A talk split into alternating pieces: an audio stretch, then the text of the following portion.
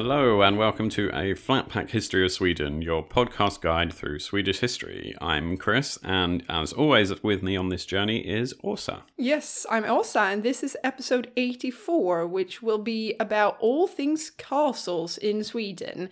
We're going to be focusing on the story of the castle in the past one or two hundred years, as they have been an important feature of the story during the last few centuries of conflict and drama all around the Baltic Sea.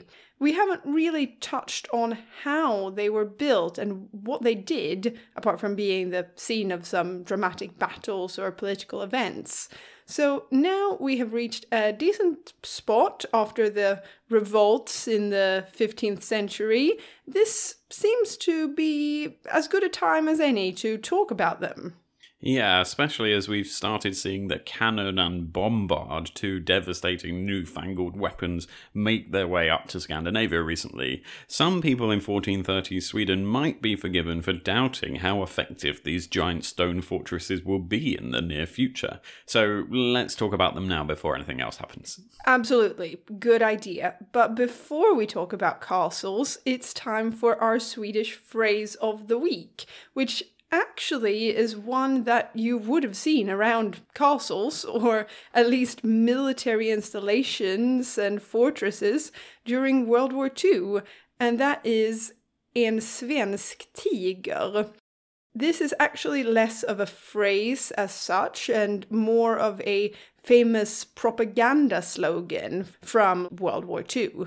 The intention behind En svensk tiger and the famous poster that accompanied it during the war was to remind Swedes to keep quiet and not talk about anything that could potentially harm Sweden.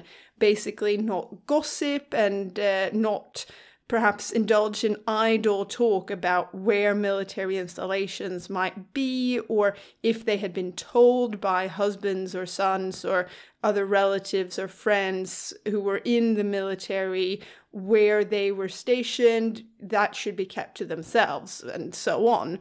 Considering that, especially in the early years of the war, Stockholm in particular was pretty rife with spies and informers of all kinds, it was probably a worthwhile poster campaign. The phrase is actually a play on words, in particular the double meaning of the word tiger.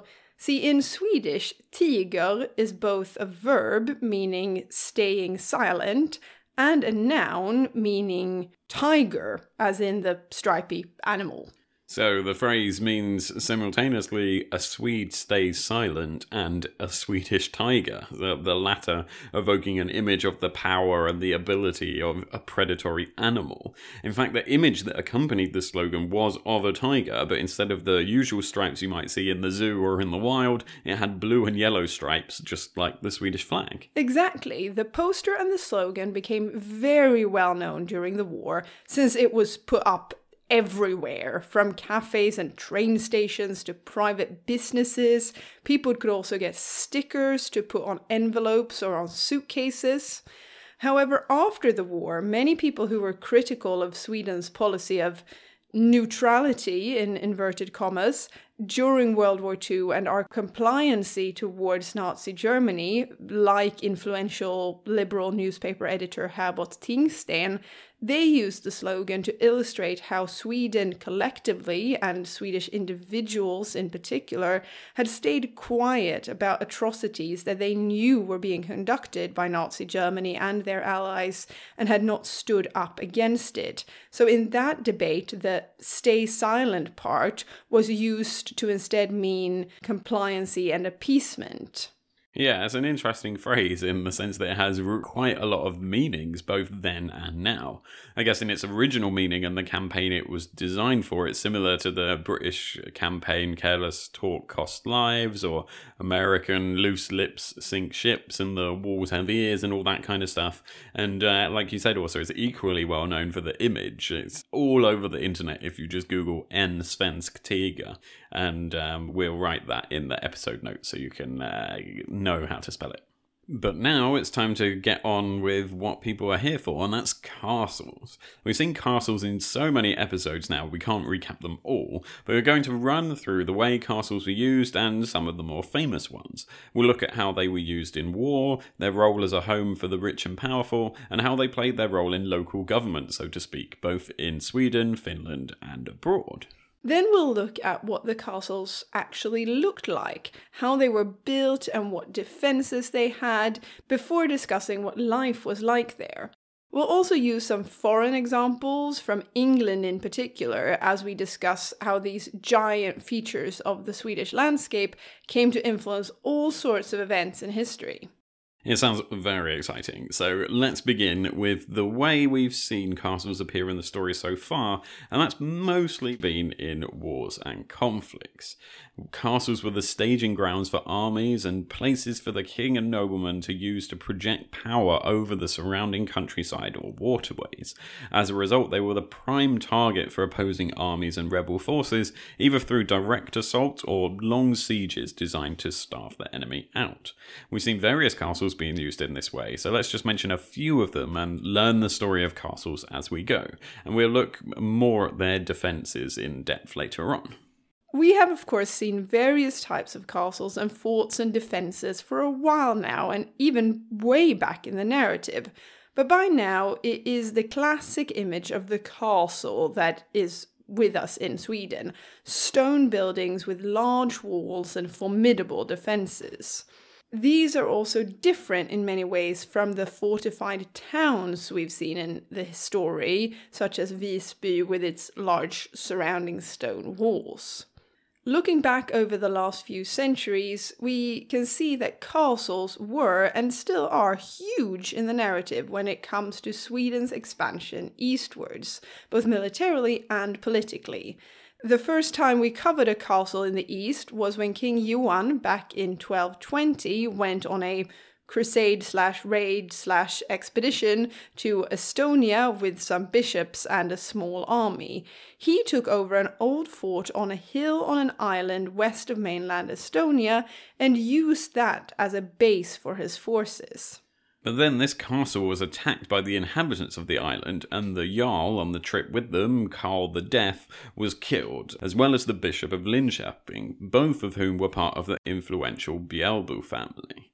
This castle was the only real base of Swedish power in the area, and with its loss came the loss of any political power Sweden had in Estonia, an area which they then left to the Danes and the Teutonic Knights to deal with, whilst the Swedes concentrated on Finland instead and focus on Finland they did, with a big campaign there against Novgorod at the end of the 1200s, when the town and castle at Suomenvedenpohja was built. And uh, no offense to the Finns who listen to this podcast, but luckily these Swedes renamed the place Viborg, and the castle there has been a huge part of the Swedish story in the east so far. The Novgorodians didn't take this lying down, and this was when we saw one of our first sieges.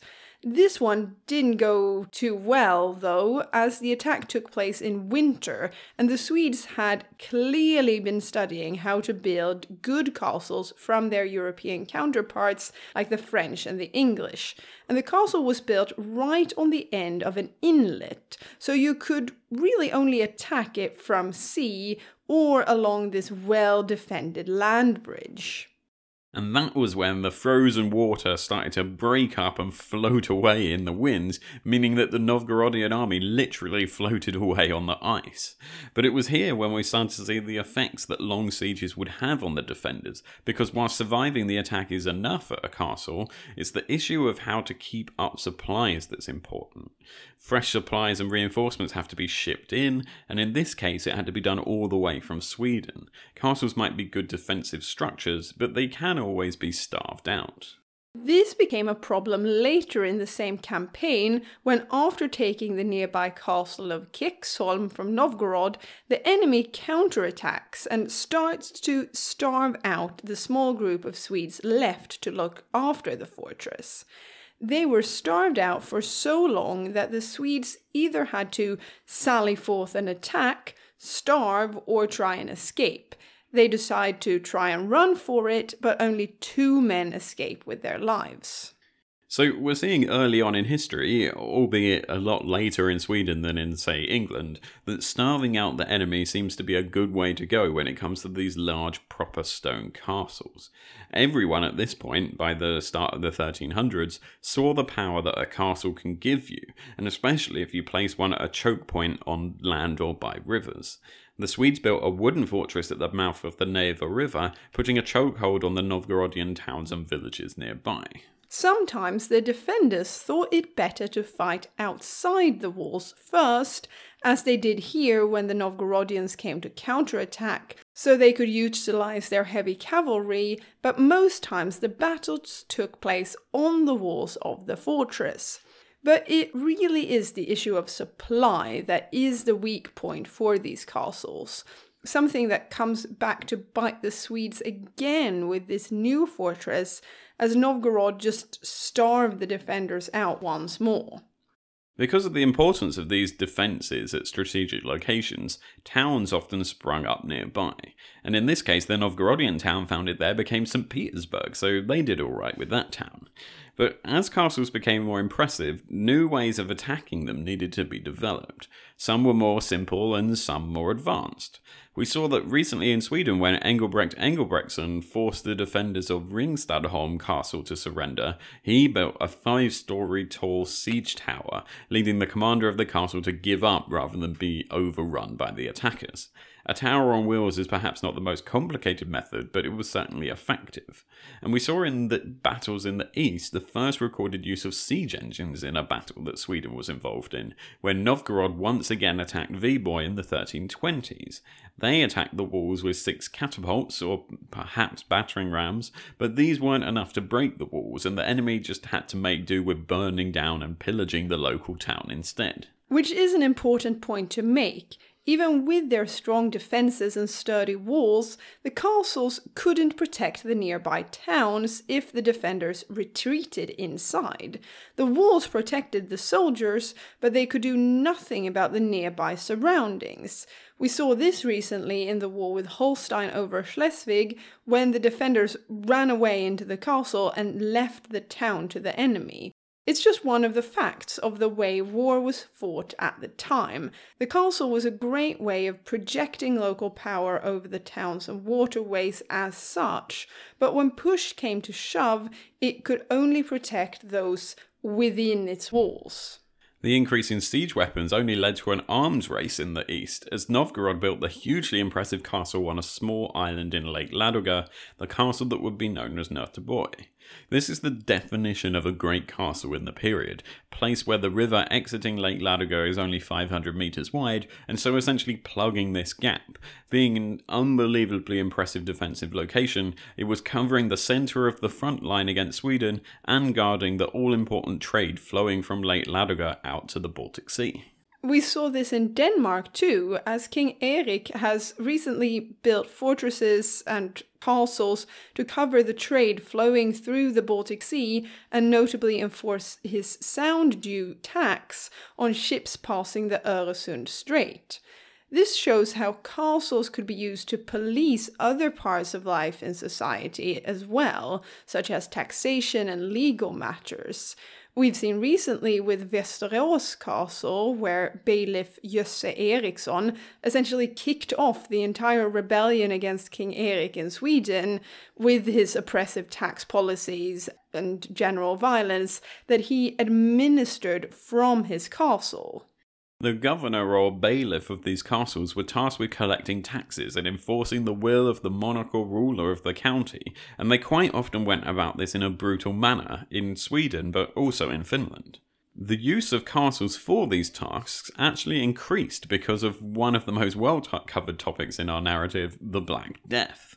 We saw how in Sweden, castle building peaked in the decades directly after the Black Death of 1350 and 1351. In fact, the second half of the 1300s is the extreme peak of castle building in all of medieval Sweden. Castles started to really take on urban functions, such as being trade centers and taking control of administration, due to the towns being devastated by the huge number of fatalities among both those paying the taxes, but also those meant to be collecting them. The king and the nobles are using these new castles to gain closer control over the taxes and other urban functions. There were less people to control, and so it is important to actually get the taxes out of those few people as revenues were falling massively. These new urban fortresses are actually a more efficient solution than simply trying to repopulate towns, and we saw this with the quite obvious decline of nearby towns, which lost their urban function in the same time of the crisis and immediately after. This made the governors and bailiffs of the post Black Death period even more important to the running of society and collection of taxes and rule of law. This also meant they were more liable to corruption and violence, being given free rein by the monarch on occasions in order to ensure their loyalty. This allowed figures such as our rogue Father Abraham down in Kalmar to tax the local populations to the extreme, using the power of both their position and the castle to enforce their decisions and use that power to just take land from the locals when he felt like it. We can clearly see this role of castles being important over in Finland too, as the increase in castles and defenses there in the early 1300s happened at the same time as Sweden built up the administration in Finland with tax regions called Slottslän, castle counties, being created. They were based around the first major Swedish castles in Finland, Åbo, Raseborg, Tavastehus, and Viborg, from where the officials governed these districts and used them to collect the taxes and dispense justice.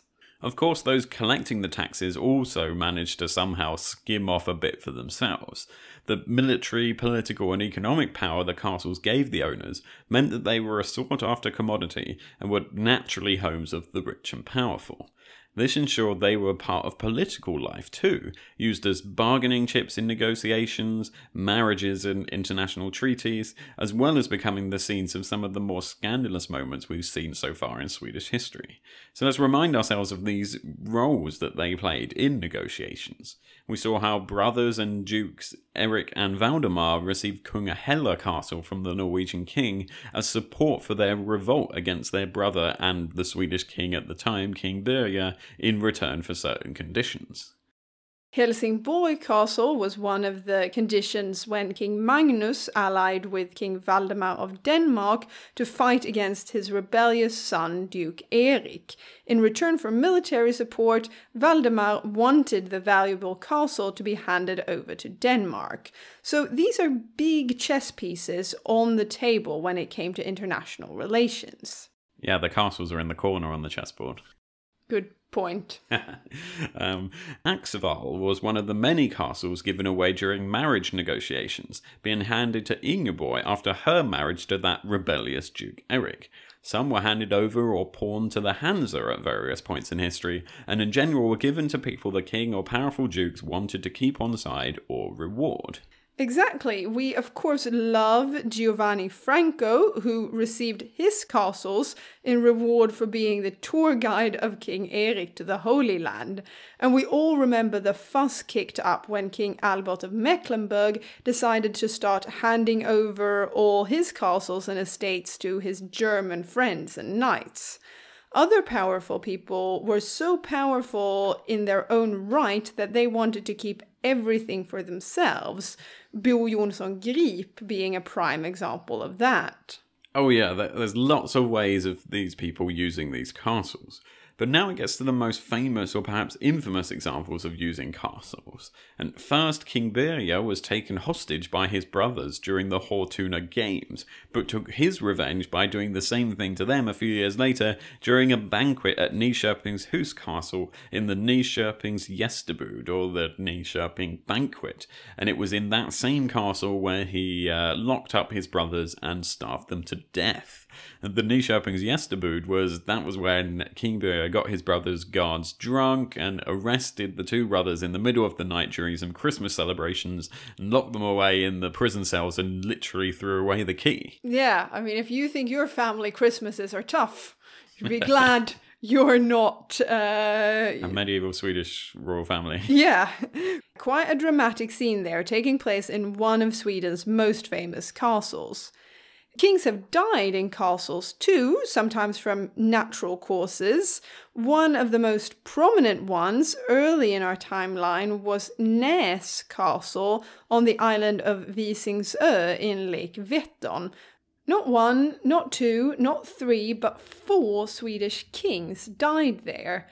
Karl VII, Eric X, King Johan, and King Magnus III, along with Jarl Birger Brosa, all died at Näs Castle on Visingsö. It was built by Karl VII or by his father Sverker and was the first major Swedish castle, actually in an age before Stockholm was a thing. It really was the place to be and was the first masonry castle built in Sweden. Because previously a lot of them would just be small wooden forts and things like this, but this was the first proper stone masonry castle. And we've seen a lot now of the things these castles were used for political, military, or economic roles that took over the lives of these castles. But what did they look like? How were they defended? And what was daily life like there when they weren't the scene of elaborate murders and feasts or a fervent battleground? Well, unfortunately, a lot of them are just ruins now, but we'll look at a few of them and also castles in general to try and build up this picture of castles in Sweden at the time. Näs Castle on Visingsö, where those four kings died, was, like we said, the first major royal castle in Sweden. The location was strategically chosen on the headland with a view in all directions. It was assumed that the enemy attacks would come from the land side, so the defensive wall with its two towers faced north. The ruins are on the southern end of the island of Visingsö in the southern part of the lake itself, right by the water. So it could be defended from the sea, but also has those important land defenses. During battles between the sons of Magnus III or Magnus Ladulås in 1318, the castle was burned to the ground. Today, only a small part of it remains. Most of the castle ruins have been swallowed up by Lake Vättern itself, actually. Yeah, and Nyköpingshus is perhaps the other most famous castle in our story so far, or at least the one with the most dramatic events. In the 12th century, a square stone tower, a so called castle, was built on a large rock promontory at the mouth of Södermanland's largest river. It would protect the town that grew up on the shore of the Baltic Sea there. This was a typical beginning for most of the early castles, starting off with a building or tower that was the start of the fortifications, which then grew over time. And grow Nyköpingshus certainly did. When the castle became too small for the ever growing town of Nyköping in the 13th century, a castle complex with a rectangular ring wall was built. The ring wall, which is preserved to about a third of its former height, is about three meters thick. During the end of the 14th century, the castle was then further expanded. The first time Nyköpingshus is mentioned is in 1266, when King Magnus became Duke of Södermanland and got Nyköpingshus as his residence. This is important as it shows the moment when Magnus, whose brother Valdemar was king with their father Birger Jarl essentially running the country, he received an important title and a castle to go with it. Birger Jarl was in charge of Sweden when the first real boom of castle building began. And Nyköpingshus is, of course, notable for its prison cells. This is where Magnus Ladulås's son, King Birger, locked up his two brothers, Valdemar and Eric, there, like we mentioned earlier. It's funny as the castle then goes on to play big roles in the political development of Sweden later, because it's first given to a German knight when King Albert of Mecklenburg takes over the country, before Bo Jonsson Grip takes it over in his big collection of castles that he had. Then the Nyköping's recess or treaty was signed there, proclaiming that the three Nordic kingdoms, Sweden, Denmark, and Norway, would have the same region, which was a big prerequisite for the Kalmar Union being formed the following year in Kalmar. I mean, this really is the place or the castle to be in medieval Sweden. Yeah, unless you're in the prison cells. Yeah, they weren't that nice. And it was a proper castle for sure. We have seen how both these two castles that we've mentioned have the main line of resistance, the curtain wall and towers. The ground in front of the wall was kept clear of all cover, and many had moats or were built on islands or other natural barriers or obstacles.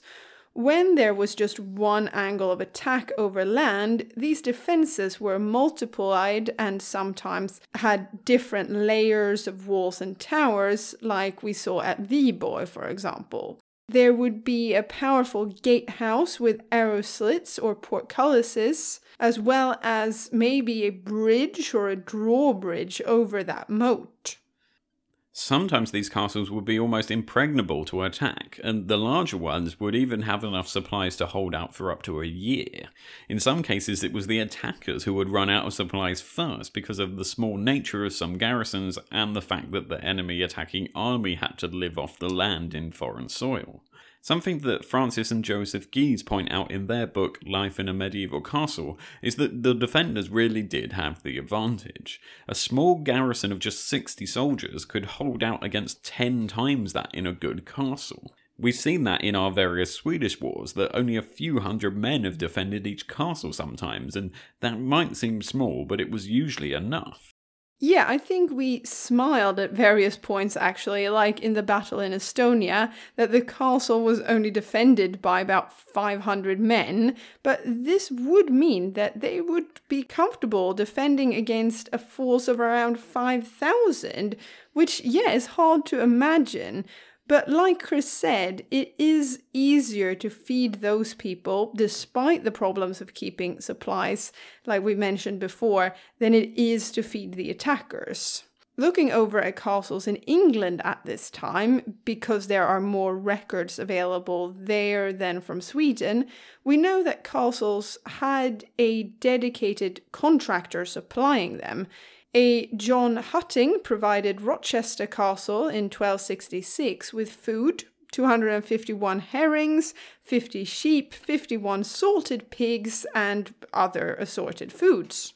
Even the Brits are eating the herring there. I wonder if it came all the way from Skåne, maybe. Yeah, maybe. And also, 51 salted pigs. I imagine that they're still live pigs that just have been drenched in salt. Yeah, maybe not. the most important part of the entire castle when under siege, though, wasn't the food, but the well and the water supplies. These were often more vulnerable than the food, and if a well failed, then the siege would end quite soon because you can't survive that long without water. Water was cut off a lot during the Crusades, for example, and more than one castle had to surrender after trying to hold out drinking horses' blood and their own urine and beer and all that kind of things when the attacking forces had broken the water supply. Ugh, yeah, not a nice situation to be in. Indeed, when Exeter Castle's water ran dry in 1136 and the castle's rebels surrendered to King Stephen, the troops came out and the king saw that the body of each individual was wasted and enfeebled with parching thirst. But if you thought the defenders might have enough supplies to last a long siege, how else could you assault a castle? Well, the first is a frontal assault using ladders and siege towers, followed by catapults. It's the classic image of medieval castle warfare. But that is extremely costly, of course. So other methods we're investigating, some of them that have been around since ancient history and perfected by the Romans, for example. Undermining the walls was a classic attack technique, but not something we've seen in Sweden so far. You would dig under a castle, extend a tunnel under the walls, and then collapse the tunnel, taking the wall with it. As we've seen though, a lot of Swedish land is extremely hard, thick rock, so it wouldn't really work with that technique here in Stockholm, for example. I know that Åsa knows all too well about this because they're building a new tube or a metro tunnel under her work, and even modern diggers and tunnel borers can't work there, do they?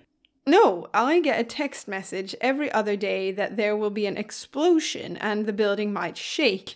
That's because the only way to build tunnels under most of Stockholm is to blast them out. Uh, so, yeah, medieval sappers wouldn't stand a chance digging under some Swedish castles because of the rocky nature of, uh, of the ground here. Yeah, and that's a very important local point to make. And that did unfortunately leave the attackers to employ the more basic methods of attack. Uh, we saw that with Engelbrekt Engelbrektsson using siege towers, for example. Now, battering rams very rarely worked against the reinforced immense gates of medieval Europe, so that wouldn't really work. But how would you actually get to the castle? Well, there's a moat for, for one. So the moat would have to be dealt with first, filling it in with earth and dirt so the assault towers could be wheeled forward. You would then want more than one tower, of course, because the castle defenders would try and set them on fire with torches or the fire arrows we know were well used at this point in history. A frontal attack really is the medieval equivalent of D Day, a, a, very daunting task to have before you as a lowly foot soldier in a European army. And the attackers might be comforted by the fact that they might have ballistae and catapults firing at the enemy, but the defenders could also use these. English castles had catapults and trebuchets added to their walls, and a ballista was even easier to mount on a wall. I mean, it is, after all, simply a large crossbow. Handheld ballistae, known as crossbows to you and me, were extremely useful for both attackers and defenders, being more useful than the longbow, especially for the defenders.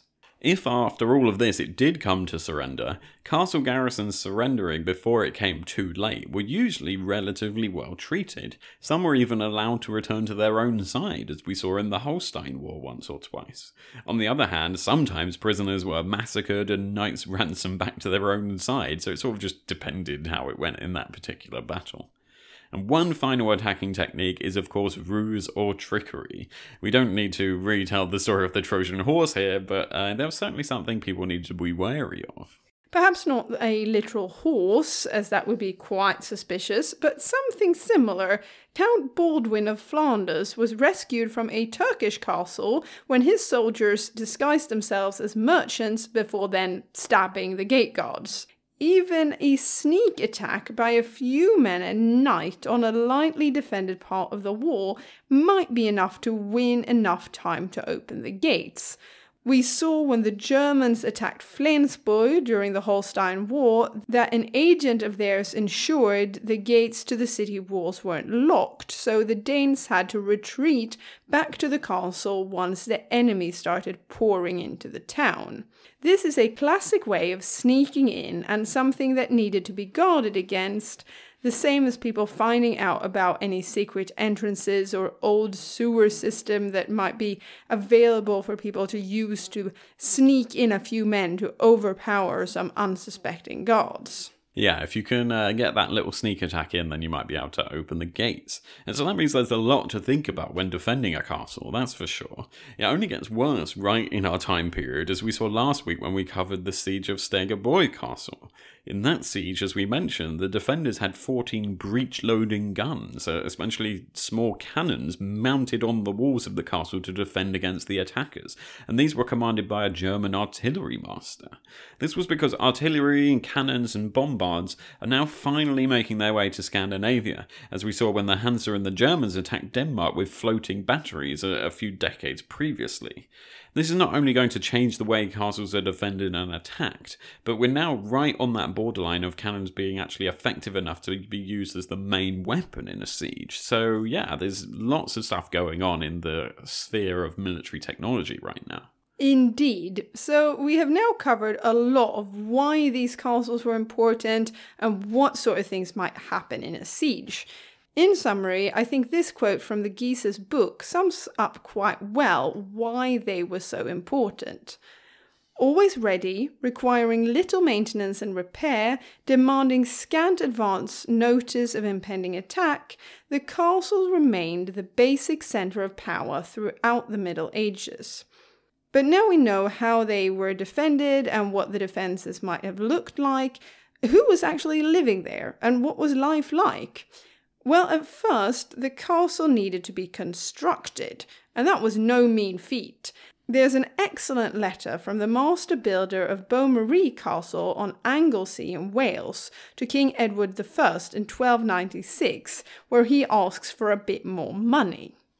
In case you should wonder where so much money could go in a week, we would have you know that we have needed and shall continue to need 400 masons, both cutters and laters, together with 2,000 less skilled workmen, 100 carts, 60 wagons, and 30 boats bringing stone and sea coal, 200 quarrymen, 30 smiths and carpenters for putting in the joints and floorboards, and other necessary jobs. All this takes no account of the garrison, nor of the purchases of material.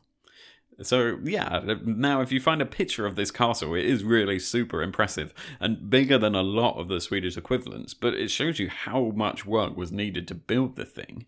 And the work was led by a master mason, just like the French one who travelled to Sweden to build Uppsala Cathedral, for example. We won't go further into the construction of castles, as that could be an entire episode in itself, but it is very fascinating. If you want to look into how it would have worked, Google Guédelon Castle, a medieval castle being built right now in France only using the techniques and technology from the time. It's been going on for over 20 years now, and it's a super impressive project. Uh, and it can teach you a lot about the way people built castles back in medieval Europe. Yeah, it looks really, really cool. Um, they're kind of getting there. I think they've got about 10 years to go, and um, they do tours and, uh, and visits and stuff to let people know how it's going. So uh, that's a cool place I really want to go to. But back to Swedish castles, and we're now going to be using a great book for a lot of the rest of this episode by Martin Rundqvist for this section. And he's written a book about medieval strongholds and castles just from Östergötland from 1200 to 1530 CE. So exactly the period we're talking about now. And now, a quick definition here that uh, Rundqvist explains. A lot of Sweden's castles at this time are called borgar, or fortified sites or strongholds. They essentially have one or two of the five following features a keep or tower, a masonry outer wall, a bank, a moat, or were located on a small defendable island. And that leads a lot of them to being translated to castles in English, where they're more likely to be strongholds, forts, or fortified houses, as Rundqvist explains. So we're going to try and stick to the ones that are more of a castle here, but there might be some falling into that slightly lesser category when talking about some examples. When looking at who lived at these various strongholds and castles, there's an excellent list taken from the accounts of Gregers Mattsson, a knight and future member of the Swedish Council. In 1419, he writes the accounts for Stegeborg Castle. It's a little bit ahead in our narrative, but it is applicable to what we're talking about now, and it really gives you an idea of the scale of these places.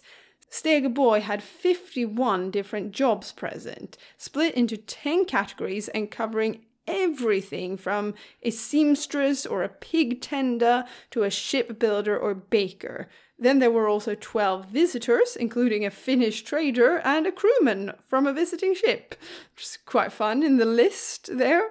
These people were split into 10 buildings or rooms, plus the main tower of the castle itself. You can tell it is essentially its own mini economy here.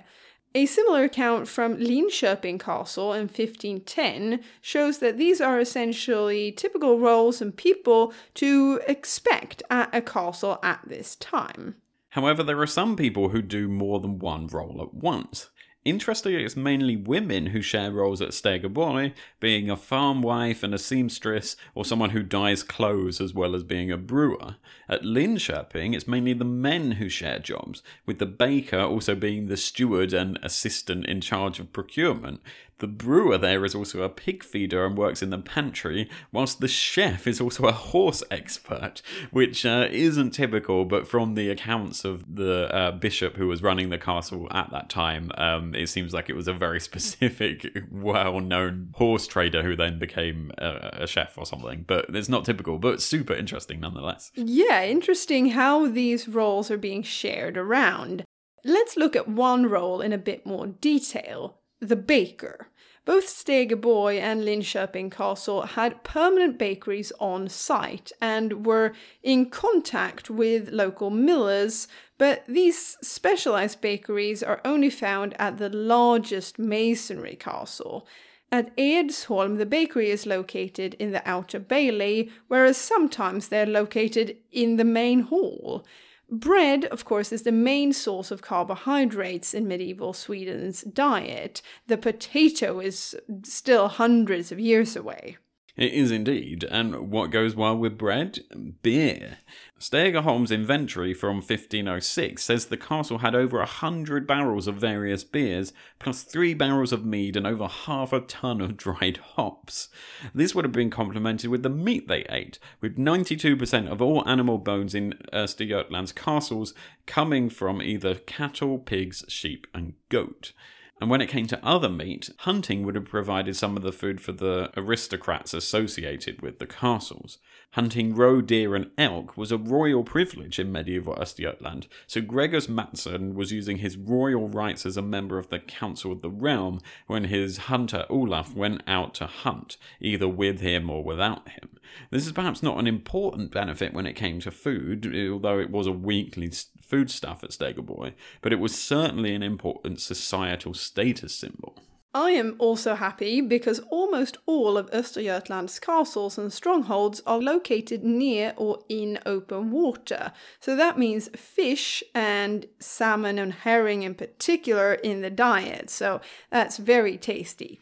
There are also a lot of eel traps found at these castles. Uh, I don't eat eel anymore because it's essentially been uh, extinct in the Baltic Sea, but uh, eel is tasty, tasty. Dining was an important event in these castles, and as we know, that could sometimes turn ugly, like at Nyköping's Gästabud. This is also a very typical stereotype we have of medieval castles, these great feasts, and perhaps that's rightly so.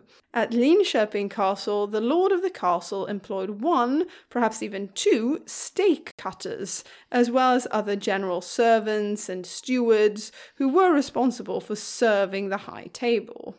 Amazingly, there are even preserved feast menus from 1510 at Linköping that go into some deep culinary details, where we learn that beef and goose go with little dishes of mustard, as well as fried herring and eel.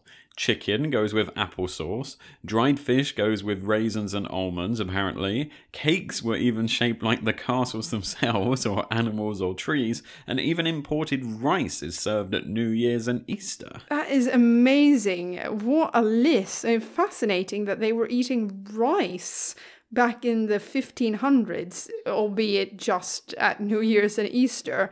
It's also good to see that herring is being eaten with mustard even back then, because that's still how it's sometimes eaten. Yeah, in my opinion, that's the best way to eat herring, with as much mustard as possible.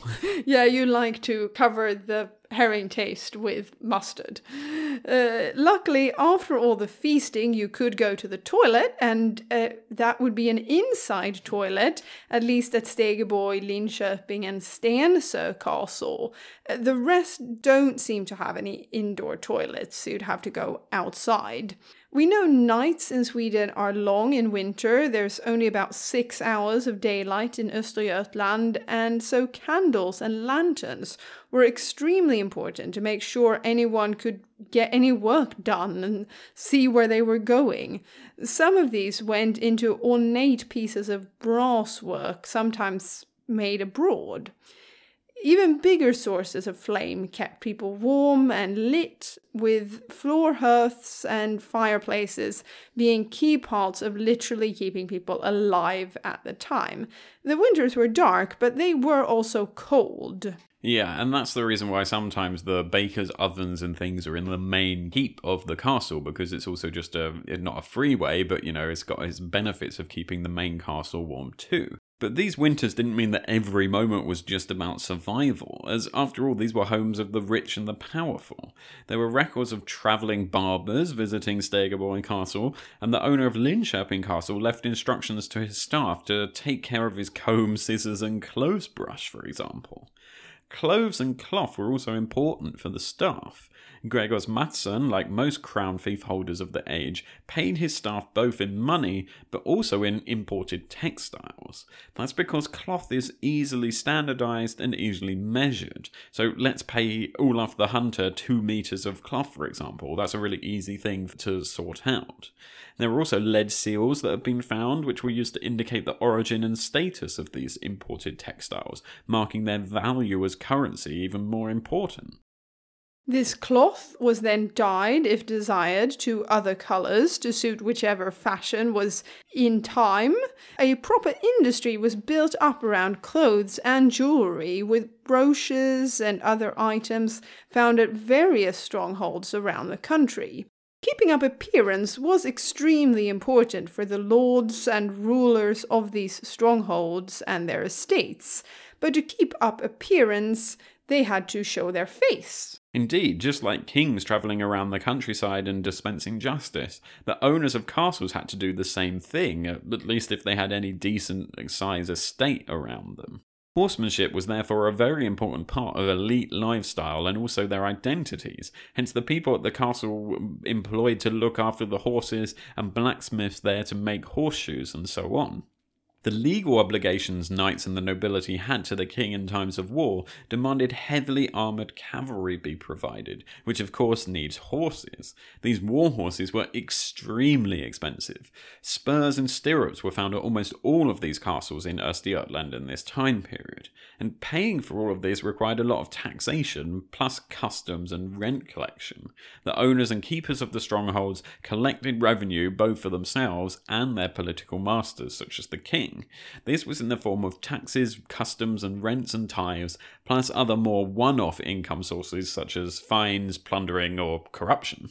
Yeah, I mean, everyone likes a bit of good plundering and corruption. There was a lot of that in medieval Sweden. This collection of wealth varied, though. A lot was paid in kind or in labour rather than with coins. Stegeborg Castle had a specific area in the bailiff's cellar where the revenue was collected and where there were plenty of locks and padlocks to keep the contents secured and well guarded. Some of the castles had it relatively easy. Stegeborg again was one of these, as it was placed right on the river into the rich town of Söderköping, so it was the perfect place to collect customs duties. Some of this was collected and then eaten directly on site when the master was paid in goods like pork, fish, and barley and rye. Yeah, that's a pretty efficient way of collecting the taxes. If you got given coins, then you'd have to send someone into town to buy the food and bring it back. Whereas if the merchant just gives you pork, you just eat it right there. I think I'm going to contact the Swedish uh, tax authority and uh, see if I can start paying my taxes in pork now instead of having it deducted from my salary. Yeah, you might get a, a, a no in response. May I suggest that instead of 30% of my tax being deducted right away, I present you two pigs every quarter. It reminds me of this excellent story from the UK about 10 years ago where a man was given a parking fine or something like that and he challenged the local council to trial by combat to, to dispute it. And he said, I, I wait, look forward to receiving your nomination of your champion or something like that. And uh, unfortunately, they rejected it. boring. yeah, boring. Um, but yes, as a result of this way of collecting taxes, a majority of the salaries that Gregers Mattsson paid his staff was in kind, and he seems to have had almost an unlimited supply of textiles coming in from the traders passing by on their way into Söderköping, for example, so it was easy to pay in these cloths. This all means that there was actually relatively few finds of coins from these strongholds and castles, with their inhabitants focusing on the in kind style of trading and taxation, and this also accounts for the soldiers that were based at these fortresses. These soldiers had different jobs and different weapons, plus duties during peacetime.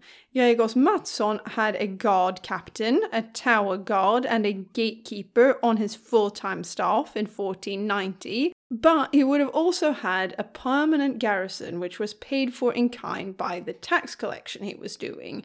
It's all very efficient and a circular way of keeping the castle running. And some of these guards would be specifically trained, like the German artillery master working at Stegeborg in the previous episode, as well as gunpowder masters and gunners too. Lots of crossbows are being found at these Östergötland strongholds, and men were even paid with crossbows occasionally. I think there was one thing that uh, in Gregers Mattsson's accounts where he had to give his guards a new crossbow every other year or something like that. So yeah, it's, it's not just cloth, I get. Other roles that these soldiers had were to guard the prisoners taken by the fief holder. Indeed, when Gregers Mattsson took over Stegeborg in 1487, he took with him an iron prisoner's collar and an iron bar with six manacles. After all, he would be the person responsible for keeping order in the county and would need somewhere to keep those prisoners he might take. This would also extend up to royal castles kept by the king, who occasionally needed to imprison some political opponents. And I think that takes us pretty much full circle back to the beginning. We've covered a whole bunch of castle related stuff from sieges to seamstresses. And we could have talked about this for at least another whole episode, but might be a bit of overkill. So I think we're going to just leave it here for now. Hopefully, this was a good overview of the castles in medieval Sweden, and we just have to keep our eye on how they progress in society now that gunpowder is becoming increasingly important in war. So uh, let's see how that develops. Uh, I think this has been quite a long episode now, so I think we will just leave it here for now and get back to you in two weeks with another chronological episode. What could possibly happen next now that King Erik has officially lost his throne and the Swedish nobility have battled out their latest differences amongst themselves? Before then, you can follow us on Facebook and Twitter. You can send us an email on flatpackhistorysweden at gmail.com or simply recommend us to a friend, family member, or someone on the bus who might be interested in the history of this crazy country. Absolutely. Thanks for listening and see you next time. Goodbye. Hey, door.